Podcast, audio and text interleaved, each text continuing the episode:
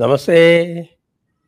आप सभी का स्वागत है आज के इस कार्यक्रम में और आज हम बात करने जा रहे हैं स्टालिन पुत्र की और उनके साथियों की, क्योंकि उन्होंने अपना निश्चय सबके ऊपर व्यक्त कर दिया है कि वो अब सनातन धर्म का समूल नाश करना चाहते हैं। तो सनातन धर्म का समूल नाश कैसे होगा, क्यों होगा?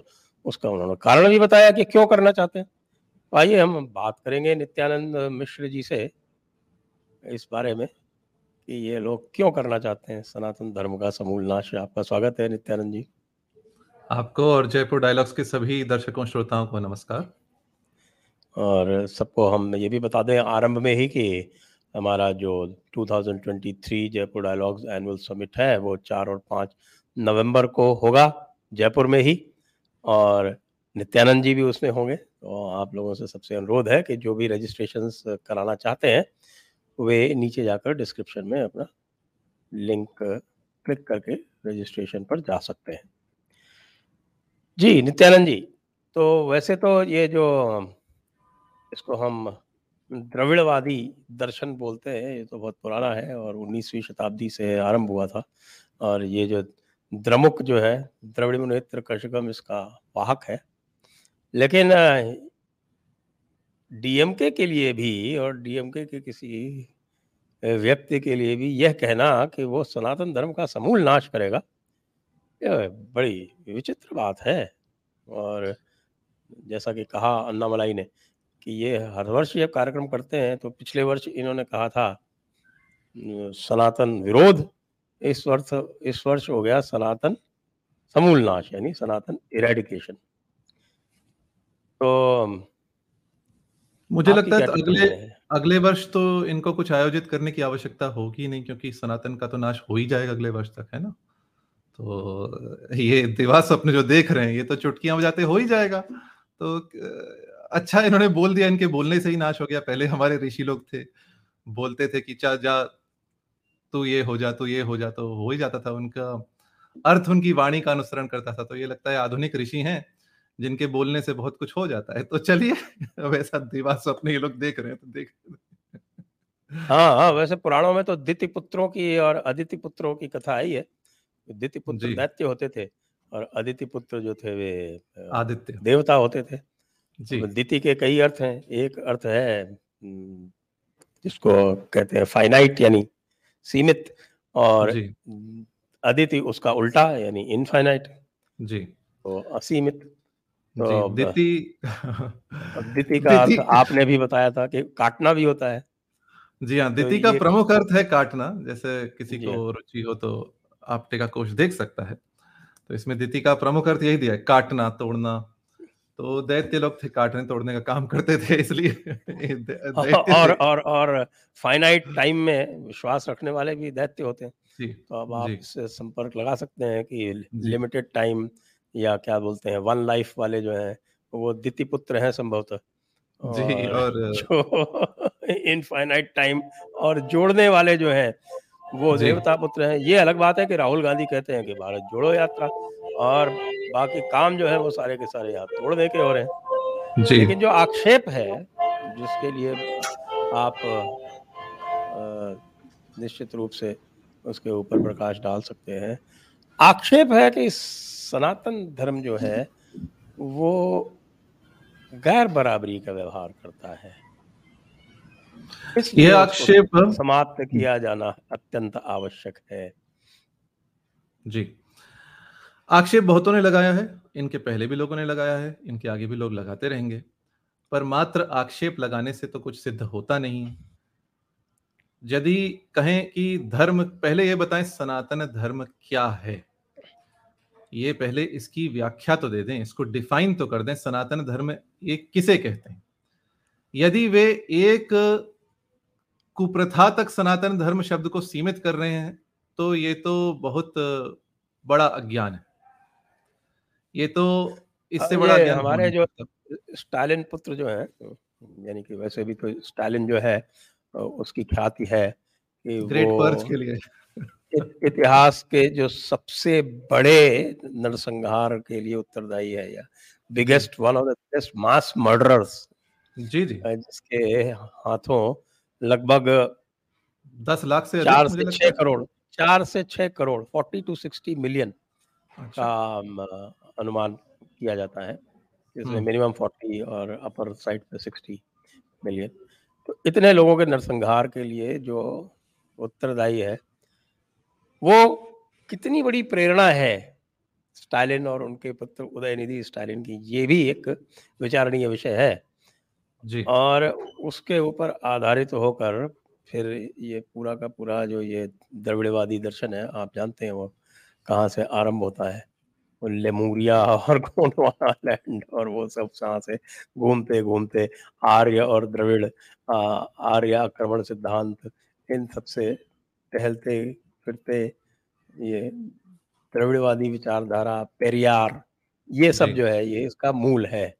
और आज ये कह रहे हैं कि ये सनातन धर्म का अर्थ इन्होंने बताया है कि जो स्थिर हो समानता। जो हम्म। जो स्थिर हो उसको सनातन कहते हैं। स्थिर मतलब रिजिड और जो बिल्कुल ना बदले उसको सनातन कहते हैं। इसलिए इसको समाप्त करना आवश्यक है। ये उदय निधि स्टालिन का कर्तव्य जी। तो ये तो कहने में ही विरोधाभास है, जो सनातन है, जो नित्य है, जो ध्रुव है, उसको कोई समाप्त कर कह सकता है, जो अनादि और अनंत है, उसको कोई अंत कर कह सकता है। ये इसको जो समझा रहे हैं, जो इसकी एक विकृत छवि प्रस्तुत कर रहे हैं, कि सनातन धर्म असमानता है, सनातन धर्म ये है, सनातन धर्म वह है तो इनसे प्रश्न मेरा ये है, आप किस पंथ में, भारत में आपको असमानता नहीं दिखेगी? आपको जातियाँ, जाति प्रथा और छुआछूत। आपको सनातन धर्म से बाहर भी दिखेंगी भारत में। के क्या क्या केवल, ब्राह्मणों में जातिवाद है? क्या ब्राह्मणों से बाहर जातिवाद नहीं है? क्या तमिलनाडु में ही केवल ब्राह्मणों में जातिवाद है? तमिलनाडु में क्या ब्राह्मणों से बाहर जातिवाद नहीं है? सब जानते ही हैं, जातिवाद है तो पूरे समाज में है, किसी एक वर्ग विशेष में तो है नहीं, किसी एक जाति विशेष में तो है नहीं। तो आप केवल ब्राह्मणों को और केवल सनातन धर्म को, केवल संस्कृत को क्यों आप अपना लक्ष्य बनाए बैठे हैं? मुझे लगता है इससे उनको कुछ मतदाता वर्ग विशेष से कुछ लाभ मिलता होगा, इसलिए ये कर रहे हैं। परंतु ये हम और आप जानते हैं, सब जानते हैं, यदि कोई कहे जातिवाद केवल ब्राह्मणों में है तो उससे बड़ा मूर्ख तो कोई है नहीं। जातिवाद केवल सनातन धर्मियों में है, उससे बड़ा मूर्ख तो कोई है नहीं। जाकर कोई देख ले कितनी जो मांग उठ रही है आज हम ईसाइयों को आरक्षण दें जो दलित ईसाई हैं उनको आरक्षण दें आज हम दलित मुसलमानों को आरक्षण दें। तो यदि ईसाइयों और मुसलमानों में भी दलित हैं और उनको आरक्षण देने के लिए आप... बताऊँ आपको उनको जो है वो पिछड़े वर्ग का आरक्षण ईसाइयों मुसलमानों दोनों को प्राप्त है। जी जी जी। और तो उन्होंने मना नहीं किया शहर स्वीकार किया है। जी। तो जब इन सभी में जातिवाद है इन सभी में पिछड़ी जातियाँ हैं इन सभी में दलित हैं तो फिर आप सनातन धर्म को क्यों आप लक्ष्य बना रहे हैं? आप फिर ये कहिए कि यदि आप सच में एथीस्ट हैं, अब मुझे पता नहीं वे ईसाई हैं एथीस्ट हैं, कोई कहता है ईसाई हैं, कोई कहता है एथीस्ट हैं। यदि आप ईसाई हैं तो फिर आप दलित ईसाइयों की बात कीजिए। पहले उनको देखिए, पहले अपना घर देखिए, और यदि आप एथीस्ट हैं, यदि आप नास्तिक हैं पूर्णतः तो फिर आप एक धर्म पंथ विशेष को क्यों लक्ष्य बना रहे हैं? आप सभी धर्मों की बात कीजिए, आप सभी का उन्मूलन कीजिए। आप जो मरुभूमि से जो पंथ है, उसके उन्मूलन की बात कीजिए। फिर तो कोई आपके शिर के उन्मूलन की बात करने लगेगा। उन्मूलन मैं नहीं करूँगा, कोई करने लगेगा। और और फिर उसको आप जानते हैं क्या होने वाला है? तो ये तो हास्यास्पद स्थिति है, मैं कहूँगा ये अबोध बालक की भांति, ये जो बकवास है, और ये इनके पहले भी बहुत लोगों ने किया है। पेरियार ने भी बहुत कुछ किया था। जानते हैं लोग जो जो लिखा है। मैं आज एक लेख पढ़ रहा था, जिसमें था, जो पेरियार ने जो तमिल में लिखा है, वो तो इतना घृणित और इतना कुत्सित लिखा है, यदि उसका अनुवाद कर दिया जाए अंग्रेज़ी में तो सब लोग सब लोगों के सामने यदि उनका वास्तविक मत आ जाए तो लोग काँप उठेंगे। इतनी घृणा ब्राह्मणों के प्रति, इतनी घृणा सनातन के प्रति और उसी परंपरा का पेरियार की घृणा दलितों के प्रति भी असीमित है। जी। आ, तो इतनी घृणा जो उनके लेखों में थी अब ये कह रहे हैं कि मैं उनका अनुयायी हूँ तो आप घृणा की राजनीति आगे बढ़ाएँगे ही तो आप ऐसी बातें करेंगे ही। तो इसमें कोई आश्चर्य तो नहीं है जो उन्होंने कहा है परंतु जो इस पर हमारा जो उदारवादी संघ है अथवा उदारवादी जो लोग हैं, उनकी चुप्पी जो इस पर है, वह वह देखने योग्य है। जो यदि ऐसी बात कोई इस्लाम के बारे में बोल देता, सिख पंथ के बारे में बोल देता, ईसाई पंथ के बारे में बोल देता तो इनका रहना अथवा जीना कठिन हो जाता। और सनातन धर्म के बारे में बोली है तो ठीक है, सब लोग, ये उदारपंथी लोग थोड़ा आनंद भी ले रहे हैं इसमें। तथा सनातन धर्म की सनातन धर्म की बात करें और सनातन धर्म के मूल की बात करें तो सनातन धर्म का मूल आप किसी भी सिद्धांत में जो षड दर्शन में कहीं भी ले लें तो उसमें तो सभी में समानता की बात कही है। समानता एक की बात है। या एक एक पुरुष या एक अणु सभी में चाहे वो आप सांख्य ले लें चाहे आप वेद वेदांत ले लें चाहे आप वैशेषिक न्याय वैशेषिक ले लें सभी में तो एक सीड से सब कुछ है। जी। सनातन धर्म वह धर्म है जिसमें समान दृष्टि है। सनातन धर्म वह धर्म है जहाँ भगवान कृष्ण अर्जुन से कहते हैं विद्या विनय संपन्ने ब्राह्मणे गवि हस्तिनी शुनि चैव स्वपाके च पंडिता समदर्शिना। विद्या और विनय से युक्त ब्राह्मण में गाय में हाथी में और एक कुत्ते में और कुत्ते का मांस खाने वाले चांडाल में पंडित समान दृष्टि रखते हैं। सनातन धर्म वह धर्म है। सनातन धर्म वह धर्म है जहाँ पुराणों में कहा गया है न शूद्रा भगवत भक्ता स्तेतु भागवता स्मृता सर्ववर्णेशु ते शूद्रा ये भक्ता जनार्दने। क्या कहा गया है? जो भागवत हैं अर्थात जो भगवान के भक्त हैं वे शूद्र नहीं हैं। वे तो भागवत कहे गए हैं। और सभी वर्णों में वे शूद्र हैं जो जनार्दन के अभक्त हैं। सनातन धर्म वह धर्म है जहाँ महिदास ऐतरेय, जिसको बहुत, जिनको बहुत लोग शूद्रा पुत्र अथवा दासी पुत्र मानते हैं, महेशानंद गिरी भी मानते हैं, उनको हमने इतने बड़े आचार्य का पद दिया, उन्होंने ऐतरेय ब्राह्मण, ऐतरेय उपनिषद का प्रणयन किया। सनातन धर्म वह धर्म है जहाँ कवश ऐलूष दासी पुत्र होकर भी ऋषि हैं। सनातन धर्म, वह धर्म है जहाँ विदुर शूद्रा के पुत्र होकर बहुत बड़े आचार्य के समान, गुरु के समान माने गए हैं सनातन धर्म।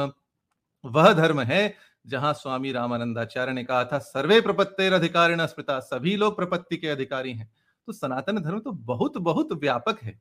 इसको संकुचित दृष्टि वाले कूपमंडूक, जिनकी आँखें पेरियार के दर्शन से अथवा द्रविड़वादी दर्शन से जिनकी आँखों पर सदा सदा के लिए पट्टी बंध चुकी है वे कूपमंडूक सनातन धर्म को क्या जानेंगे? सनातन धर्म वह धर्म है जहाँ ब्रह्म और जीव को भी समान कहा गया है। तो ये लोग कहाँ समझेंगे सनातन धर्म को? इनकी दृष्टि बस वही, जैसे कहते ना, मुल्ला की दौड़ मस्जिद तक, एक मुहावरा है हिंदी में। मुल्ला की दौड़ मस्जिद तक, इसमें इसका अर्थ यह है, जिस व्यक्ति की जहाँ तक सोच है, वह वहीं तक जाएगा। तो इनकी जब सोच सनातन धर्म को लेकर वही एक सीमित, संकुचित सोच केवल केवल जातिवाद को लेकर है तो इनकी ये उससे आगे देख नहीं सकते। जी हाँ गीता में भगवान ने कहा है समोहम सर्वभूतेषु जी। द्वेष्योस्ति न प्रिय। जी। तो ये भी कहा है कि समम सर्वेशु भूतेषु तिष्ठन्तम परमेश्वरम। जी। एक और प्रकरण मुझे यहाँ लगता है मुझे बताना चाहिए। आपको तो ज्ञात होगा ही दर्शकों को मैं बता दूँ एक महाभारत में व्याध गीता है। जी हाँ जिसमें हाँ। जिसमें मार्कंडेय युधिष्ठिर को सुनाते हैं कौशिक नाम का एक ब्राह्मण है, वह वेदों का अध्येता है और वह तपस्वी है, बहुत बड़ा ज्ञानी भी है। वह एक बार जब स्वाध्याय कर रहा था तो उसके ऊपर किसी बगुली ने बीट कर दी। तो उस ब्राह्मण ने क्रोध से बगुली को देखा और बगुली वहीं गिरकर, जलकर भस्म हो गई। तब उसको थोड़ा पश्चाताप हुआ कि मैंने इतना क्रोध क्यों कर दिया? फिर जब आगे वो भिक्षा मांगने गया तो एक घर पे गया तो गृहिणी वहाँ व्यस्त थी बर्तन मांजने में। उसने कहा, आप ठहरिए, मैं भिक्षा देती हूँ। फिर, जब वो देने गई, तभी उसके पति का आगमन हुआ घर पे। तो उनकी, उनके भोजन में और, उनको भोजन देने में व्यस्त हो गई तो बहुत समय चला गया। फिर उसको ध्यान आया कि नहीं, यहाँ तो एक, वेद का अध्येता भिक्षा मांगने आया था तो जब लेने आई तो कौशिक ने बड़ा क्रोध किया कि आपने मेरा अपमान किया है। आपने एक ब्राह्मण का अपमान किया है। आपने मुझे खड़ा रखकर, इतना इतना समय तक प्रतीक्षा करवाई। तो उस गृहिणी ने कहा, उसका नाम नहीं दिया महाभारतकार ने, गृहिणी ने कहा, मैं कोई वो बगुली थोड़ी हूँ जो आपके देखने से जल जाऊँगी। तो बड़ा आश्चर्य हुआ कौशिक को कि इसको ये बात कैसे पता चल गई कि मैंने क्रोध से देखकर एक बगुली को जला दिया है। तो वो उस गृहिणी ने कहा, वह स्त्री पात्र है। उस गृहिणी ने कहा कि मुझे नहीं लगता आपको धर्म का तत्व पता है, मुझे नहीं लगता आपको सम्यक ज्ञान है। आपको सम्यक ज्ञान चाहिए तो जाकर मिथिला में धर्म व्याध से दीजिए। तो कौशिक वहाँ जाते हैं मिथिला में और एक मांस बेचने वाले धर्म व्याध से सत्संग करके उससे ज्ञान ग्रहण करते हैं, उसको गुरुवत मानकर उससे इतने प्रश्न करते हैं, इंद्रिय निग्रह क्या है, सत्य क्या है धर्म क्या है और वह व्याध प्रवचन देता है। सनातन धर्म यह सनातन धर्म है जिसने एक व्याध को भी गुरु के रूप में स्थापित किया है। तो जो सच में जानते हैं सनातन धर्म और उसकी परंपरा को, वो ऐसी बात कभी कह नहीं सकते सनातन धर्म में असमानता है। सनातन धर्म में ज्ञान की महत्ता है। सनातन धर्म में संस्कार की महत्ता है। सनातन धर्म में सत्य की, धृति की, अस्तेय की, इन सब तत्वों की महत्ता है। जो जाति की महत्व की बात है, वो तो केवल एक सामाजिक रचना के लिए, एक सामाजिक व्यवहार के लिए। जाति का तो केवल सामाजिक उपयोगिता है और इसकी आध्यात्मिक उपयोगिता मुझे सनातन धर्म में तो नहीं दिखती। और समाज के दृष्टि से भी जितने स्थानों पर कहीं यदि मान लीजिए आया होगा वर्ण का एक स्थिर प्रकृति आई होगी। उससे अधिक स्थानों पर तो वर्ण की चल चल प्रकृति बताई गई है। जैसे मनुस्मृति को ही बार बार लोग आक्षेपित करते हैं, Manusmriti ten point six five. उसमें तो मनु जी कहते हैं कि भाई जो एक ब्राह्मण जो है वो शूद्र हो सकता है, शूद्र जो है वो ब्राह्मण बन सकता है अपने गुणों से। कई स्थानों पे वैसा हो सकता है, लेकिन महाभारत में भी कई स्थानों पर आया। यक्ष प्रश्न में आया है अजगर पर्व में आया है और गीता का भी जो है चातुर्वर्ण्यम मया सृष्टम गुण कर्म विभागशाह इसका हालाँकि कुछ आचार्य जो है वो दूसरा अर्थ करते हैं लेकिन अधिकतर जो वेदांतवादी हैं वो तो उसका यही अर्थ करते हैं कि गुण और कर्म से ही वर्ण की उत्पत्ति है। और आपने जो बताया जो पुराण का जो आपने वेदों का, और पुराणों का जो वेदांत का वर्णन दिया, उससे भी यही आता है। तो ये किस, किसकी बात करते हैं? और यदि हम क्रिश्चियनिटी और इस्लाम को देखें, उसमें तो इतना स्पष्ट है, इतना स्पष्ट है भेदभाव कि जो उनके मत का ना हो, उसकी, उसके वध की न केवल वध का आदेश है, उसकी प्रक्रिया तक निर्धारित है।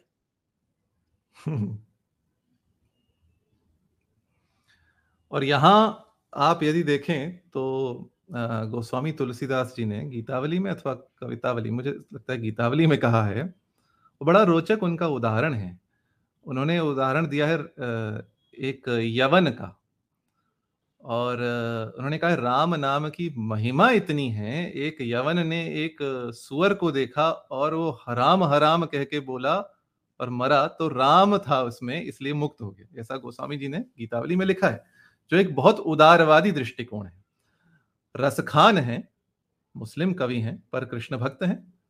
उनको हम हमने कितना सम्मान दिया कितना सम्मान दिया रसखान को, रहीम को कितना सम्मान दिया और यहाँ जो मैंने एक उल्लेख किया था, स्वामी रामानंदाचार्य जी का जो है कि प्रपत्ति के सब अधिकारी हैं तो उन्होंने वहाँ कहा भी है कि इसके लिए कुल की अपेक्षा नहीं है, इसके लिए किसी जाति की अपेक्षा नहीं है, जो भगवान की शरणागति में सबका अधिकार है। तो यह एक उदारवादी दृष्टिकोण है। ऐसा नहीं कि आप यह नाम नहीं बोले तो आपको मार दिया जाएगा। आप इसमें विश्वास करेंगे तो आपको मार दिया जाएगा। ऐसा दृष्टिकोण मुझे तो नहीं, कहीं सनातन धर्म में दिखता। जी हाँ और जिन डॉक्टर अंबेडकर की बात कर रहे हो, डॉक्टर अंबेडकर ने भी जब चर्चा की है कतिपय बुराइयों की, सनातन धर्म में तो उसमें उन्होंने ये इस्लाम से उसकी तुलना करते हुए ये बताया है कि यद्यपि ये कहना पड़ेगा उन्होंने स्वयं कहा कि यद्यपि ये कहना पड़ेगा ये उनकी पुस्तक में जो उद्धृत कर रहा हूँ वो पा, पाकिस्तान और द पार्टीशन ऑफ़ इंडिया से कि यह कहना पड़ेगा कि सनातन धर्म में लगातार सुधार के प्रयास होते रहे रिफॉर्म मूवमेंट होते रहे हैं सदैव होते रहे लेकिन इस्लाम में इसकी कोई संभावना नहीं। ये डॉक्टर अंबेडकर कह रहे हैं जिनका इन्होंने फ़ोटो लगा रखा था पेरियार के साथ में। अंबेडकर के यदि सभी विचारों को ये उद्धृत कर दें तो क्या कह पाएँगे? क्योंकि अंबेडकर ने इस्लाम की भी निंदा बहुत की है।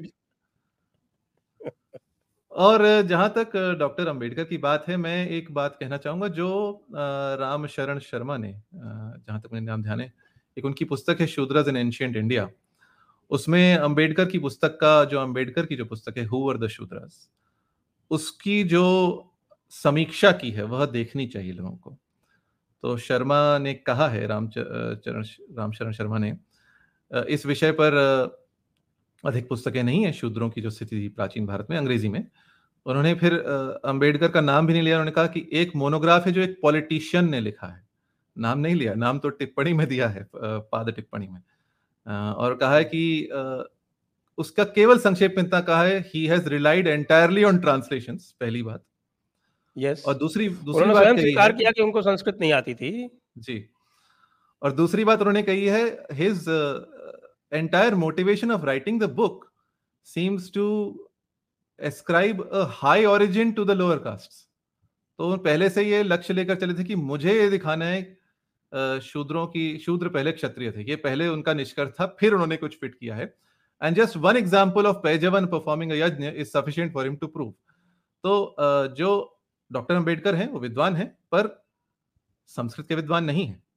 और इसलिए यदि वो केवल अनुवादों पर निर्भर होकर कोई पुस्तक लिख रहे हैं और यदि कोई ऐसी थ्योरी बता रहे हैं जो जिसमें बहुत अच्छा तर्क नहीं है तो उसको तो कौन स्वीकार करेगा? उसको विद्वान लोग तो स्वीकार नहीं करेंगे। हाँ जो लोग महिमा मंडन करने में लगे हैं, व्यक्ति पूजा में लगे हैं, उनके लिए तो अंबेडकर का एक एक शब्द ब्रह्म वाक्य हो जाता है। परंतु यदि हम तटस्थ रहकर समीक्षा करें और ये देखें कि उन्होंने इन्होंने जिन ग्रंथों पर टिप्पणी की है, इनकी भाषा वे समझते नहीं थे। पूरा उन्होंने अनुवादों पर ही निर्भर होकर अपना पुस्तक, अपनी पुस्तक लिखी है। और उसमें भी जिस उद्देश्य से लिखी है, जिस प्रकार का तर्क दिया है कि केवल एक पैजवन नाम के शूद्र ने एक यज्ञ कर लिया तो इससे यह सिद्ध हो गया कि सब शूद्र पहले क्षत्रिय थे। जो एक तर्क की उड़ान है मैं कहूँगा, यह कोई बहुत अच्छा तर्क तो नहीं। हाँ दूसरी बात ये भी है कि सारे लोग ये कहते हैं कि साहब शूद्रों के साथ बड़ा अन्याय हुआ। क्या अन्याय हुआ उनके साथ में? मनुस्मृति की यदि हम ले लें तो मनुस्मृति के पहले अध्याय में सबके जो कर्तव्य दिए गए हैं उनमें आप ब्राह्मणों के कर्तव्य देखें जो ब्राह्मणों के ऊपर जो बंधन है वो सौ से अधिक हैं। जी। और शूद्रों के ऊपर जो बंधन है वो तीन या चार हैं। आज के युग में आप किसी को भी कहें कि जो मनुस्मृति के अनुसार ब्राह्मण बनना चाहे तो मैं आपको गारंटी के साथ कह सकता हूँ कि सौ में से संभवतः एक भी व्यक्ति नहीं होगा जो उन बंधनों को स्वीकार करके ब्राह्मण बनना चाहेगा। तो उस समय क्या लोग बनना चाहते थे? एक इसका भी सामाजिक विश्लेषण कर लिया जाए। जी जी। मनुस्मृति में बहुत सारे प्रतिबंध हैं ब्राह्मणों के लिए और सभी वर्णों के लिए। और आपने ठीक कहा यदि हम वनस्पति और अन्य धर्म शास्त्रों को देखें तो वहाँ तो ये जो त्रिकाल संध्या ना करे, जो वेद का अध्ययन, जो वेद का अध्ययन छोड़कर दूसरा काम करे, वो ब्राह्मण नहीं ऐसा हमारे धर्म शास्त्रों में वचन है तो यदि उस व्याख्या को लें, उस परिभाषा को लें तो जो कोई भी अन्य कार्य कर रहा है, जो सेविका लेकर कार्य कर रहा है, जो वेद का अध्ययन, अध्यापन छोड़कर और कुछ कर रहा है, वो ब्राह्मण नहीं है। तो ये तो उस काल विशेष के लिए स्मृति ग्रंथ हैं, और इसमें मनुस्मृति में तो नहीं पर कुछ अन्य स्मृति वचनों में जो ये लोग आक्षेप लगाते हैं कि ऐसे वचन मिलते हैं ये हैं तो वैसे वचन अन्य संदर्भों में अन्यों के लिए भी मिलते हैं ऐसा नहीं है। शूद्रों के विरोध में सनातन धर्म नहीं है शूद्रों के विरोध में जो तथाकथित वचन उद्धृत किए जाते हैं वो किसी विशेष संदर्भ में है और वैसे ही वचन अन्य लोगों के लिए भी मिल जाते हैं और उसके उल्टे वचन भी बहुत मिलते हैं। जैसे मैं एक आपको एक और वचन बताता हूँ। यह श्रीमद भागवत पुराण का है ठीक है? और आज आज के समय अधिकांश सनातन धर्मी पौराणिक है। इनसे आप कहें कि इन्होंने मनुस्मृति पढ़ी हो अथवा भागवत पुराण अथवा गीता पढ़ी हो तो अधिकतर लोग कहेंगे गीता और भागवत पुराण में, पुराण का अध्ययन किया है। मनुस्मृति का अध्ययन अधिक लोग नहीं करते। मान्यता अधिक हमारे यहाँ पौराणिक ग्रंथों की है। और श्रीमद भागवत का एक वचन है। क्या वचन है?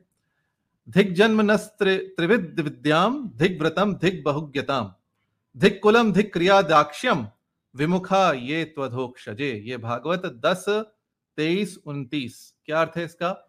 उस जन्म पर धिक्कार है। उस विद्या पर धिक्कार है। उस व्रत पर धिक्कार है। उस बहुज्ञता अर्थात उस विद्वत्ता पर धिक्कार है। उस कुल पर धिक्कार है और क्रिया में उस प्रवीणता पर धिक्कार है। यदि इसके साथ अधोक्षज अर्थात विष्णु से लोग विमुख हों।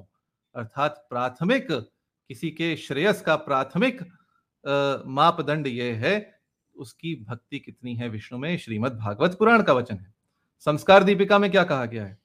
चांडालोपि मुनिश्रेष्ठ, चांडालोपि मुनिश्रेष्ठो हरिभक्ति परायण, हरिभक्ति विहीनश्च द्विजोपि स्वपचाधम क्या कहा गया?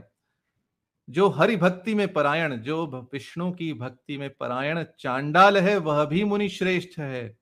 और जो हरि भक्ति से विहीन ब्राह्मण है, वह तो स्वपच से भी अधम है, चांडाल से भी अधम है। तो यह यह वचन भी उद्धृत करने चाहिए। आप यदि कुछ वचन उद्धृत करते हैं, जिसमें गौतम स्मृति अथवा किसी अन्य स्मृति के, जिसमें शूद्रों पर कठोर दंडों का विधान है तो इन वचनों को भी तो उद्धृत करना चाहिए, जो हमारे पुराणकारों ने कहे हैं, जो हम महाभारत में कहे गए हैं, जो भक्ति ग्रंथों में कहे गए हैं। सर्वे प्रपत्तिर अधिकारिणो मता सब प्रपत्ति के अधिकारी हैं।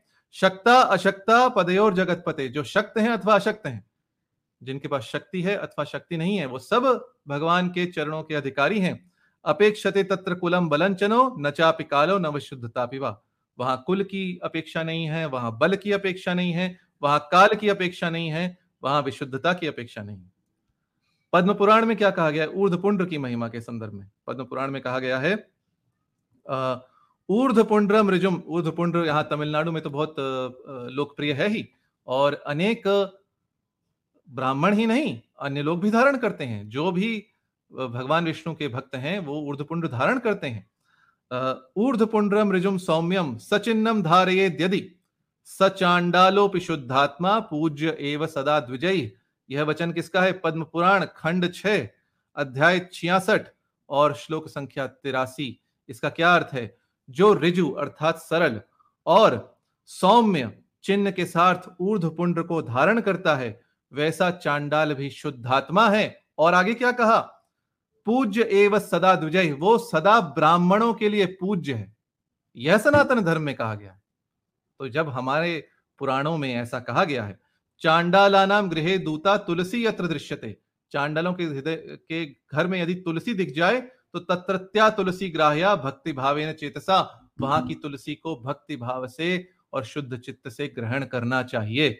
यह हमारे ग्रंथों में कहा गया।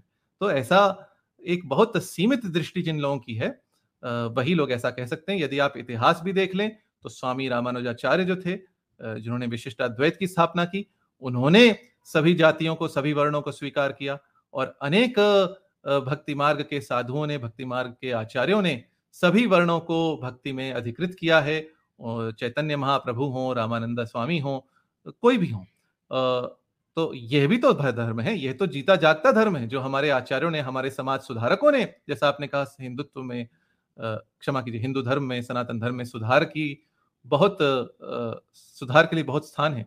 इन सब सुधारकों ने शूद्रों को और तथा कथित जो दलित हैं उनको सबको सम्मान दिया सबको आदर दिया सबको प्रवेश दिया भगवान के चरण चरण कमलों में।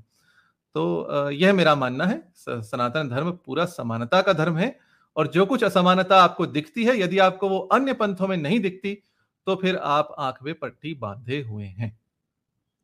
तो आप राजनीति कर रहे हैं सही बात तो यह है आप जो है वो सत्य का अन्वेषण नहीं कर रहे आप शुद्ध राजनीति कर रहे हैं। और पेरियार के लिए तो नेहरू जी ने कहा था वैसे तो नेहरू जी को आप आक्षेपित कर सकते हैं कई अन्य विषयों पर लेकिन पेरियार के बारे में जो कहा था वो जानने योग्य है।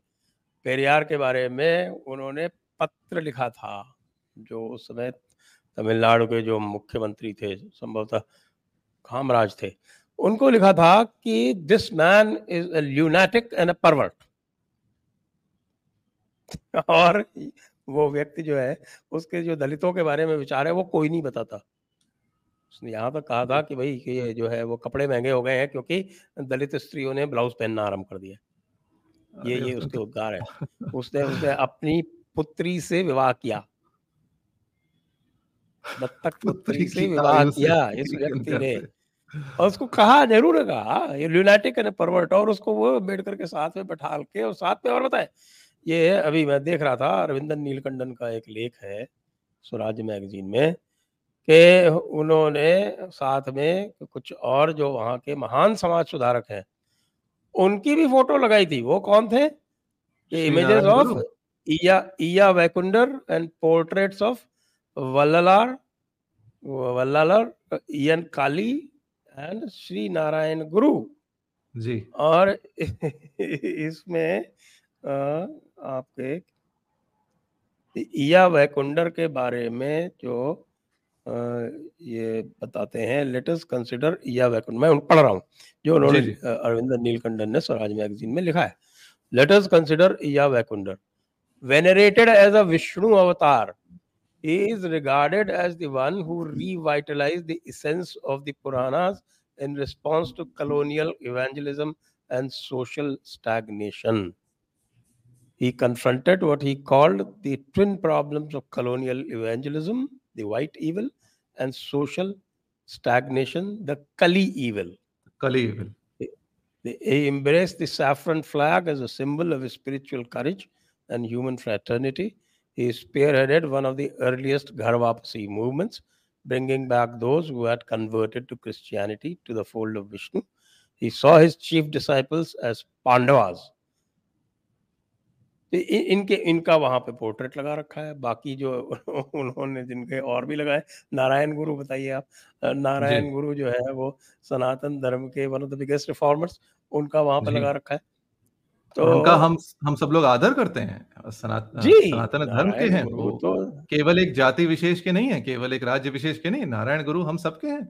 और उनका सिद्धांत तो अद्वैत विद्वान वेदांत का सिद्धांत? बिल्कुल, बिल्कुल। जो, जो पूरा सनातन वेदांत की बात करें दर्शकों से अनुरोध है कि आप अपने प्रश्न कृपया पूछ सकते हैं व्हाट्सएप से और आप सुपर चैट के माध्यम से अपने प्रश्न अवश्य पूछ सकते हैं। आप अद्वैत वेदांत की या कई लोग जो है शंकराचार्य जी को अपेक्षित करते हैं आक्षेपित करते हैं लेकिन शंकराचार्य जी ने भी मनीषा पंचकम लिखा है। और वो मनीषा पंचकम क्या है? आपको अवश्य ज्ञात होगा। कृपया बताएँ दर्शकों को। मुझे इसका स्मरण नहीं है आप बता दीजिए मैं इस पर टिप्पणी करूँगा।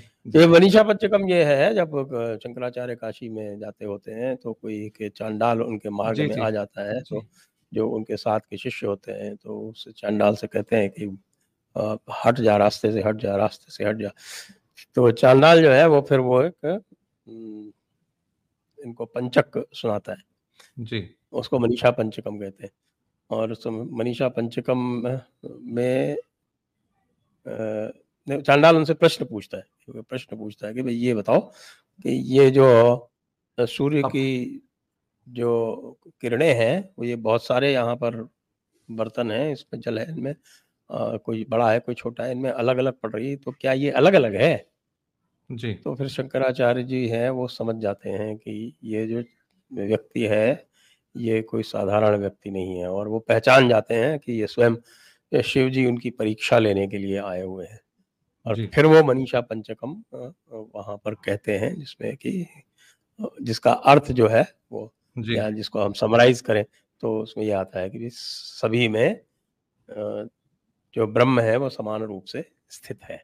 क्योंकि प्रश्न यही पूछा जाता है कि भाई किसको जाने को कह रहे हो किसको हटने को कह रहे हो? शरीर को हटने को कह रहे हो या आत्मा को हटने को कह रहे हो? किसको हटने को कह रहे हो? जी। जैसा आ, जी महाभारत में स्मरण होगा हमारे श्रोताओं दर्शकों को।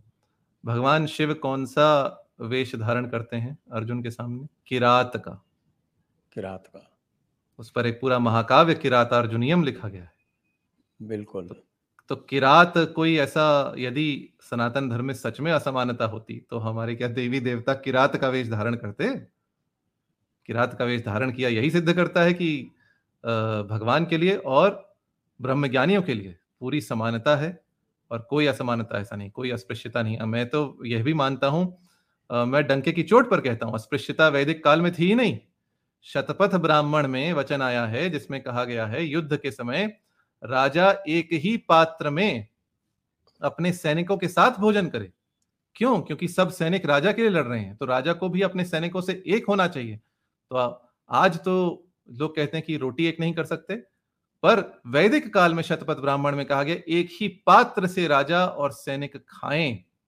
तो वैदिक काल में अस्पृश्यता भी नहीं थी, ये एक कुप्रथा जो पीछे चली, और ऐसा भी नहीं है ब्राह्मणों ने ही चलाई, ऐसा नहीं है।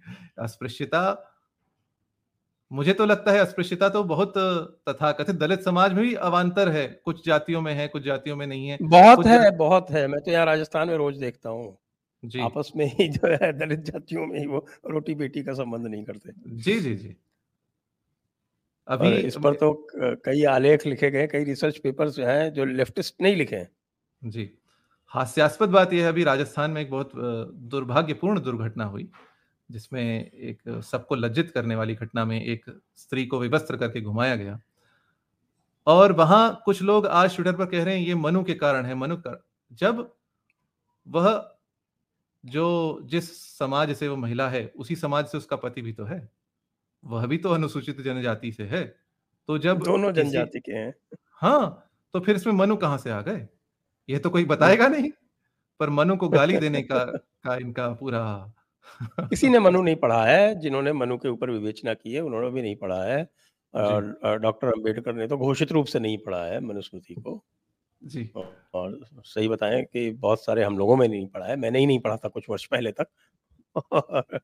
अब जाके पढ़ना जब आरंभ किया तब सारी बातें स्पष्ट हो गई। क्योंकि मनु तो कहते ही है आरंभ भी करते हैं कि भाई वो तो पूरी तरह से वेदों के अनुसार धर्म की स्थापना के लिए वो लिखा जा रहा है।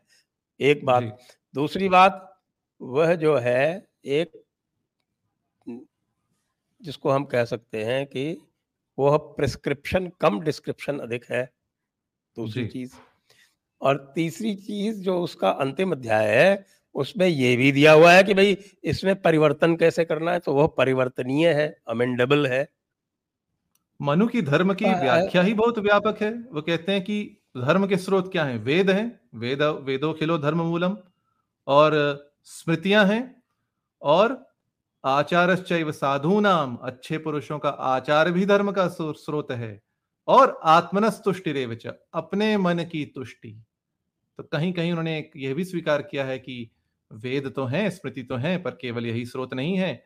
जो सदाचार है, जो सज्जन पुरुष है, वहाँ ये नहीं कहा ब्राह्मणों का आचार, साधुओं का आचार, जो अच्छे लोग हैं, उनका आचरण। और अपने मन की तुष्टि। वहाँ ये नहीं कहा ब्राह्मणों के मन की तुष्टि कहा अपने मन की तुष्टि यह भी धर्म का मूल है। तो ऐसी व्यापक परिभाषा है जिसमें काल के अनुसार स्थिति के अनुसार जो साधुओं का आचार है जो आत्म आत्मा की तुष्टि है वे भी धर्म के मूल हैं ऐसा मनु ने कहा। जी जी बिल्कुल बिल्कुल।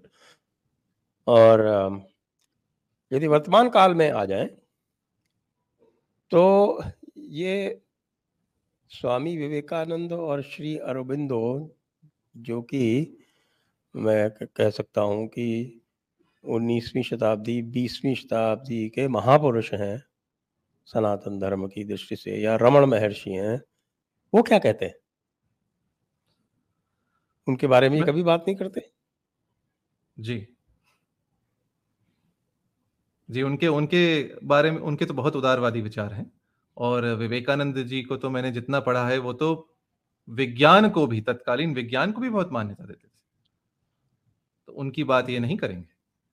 जिनको केवल और केवल जिनका उद्देश्य है सनातन धर्म को नीचा दिखाना मनु को गाली देना ब्राह्मणों को गाली देना संस्कृत से द्वेष करना वे इन सब बातों को करेंगे ही नहीं। स्वामी विवेकानंद हो अथवा जिनकी फ़ोटो लगाते श्री नारायण गुरु उन, तक, उन तक की तो बातें करते नहीं तो स्वामी विवेकानंद और रमण महर्षि हो चाहे जितने समाज सुधारक रामानुज रामानुजाचार्य तक की बातें नहीं करते। तो क्या कहा जाए। रामानंद स्वामी रामानंद की बात नहीं करते जिन्होंने कबीर को अपना शिष्य बनाया। जी। वो कबीर की बात करके और कबीर को भी ऐसा प्रदर्शित करेंगे कि जैसे कबीर जो है वो सबका विरोध कर रहे हैं जबकि कबीर के जो वेदांती विचार हैं उसके बारे में कभी चर्चा नहीं करेंगे। कबीर को ही नहीं कबीर पीपा को भी सैन को भी तो उन्होंने तो सभी जातियों से शिष्यों को लिया। और स्त्रियों को भी दीक्षा दी। तो ऐसे भी तो हमारे सनातन धर्म में महापुरुष हुए हैं और एक नहीं अनेकों हुए हैं। तो इन सब की बात और इनमें से एक भी ऐसा नहीं है जो भगवत गीता को नकारता हो। भगवत गीता को तो नकारने वाला कोई सनातनी हो ही नहीं सकता। मैं तो ऐसा कहता हूँ।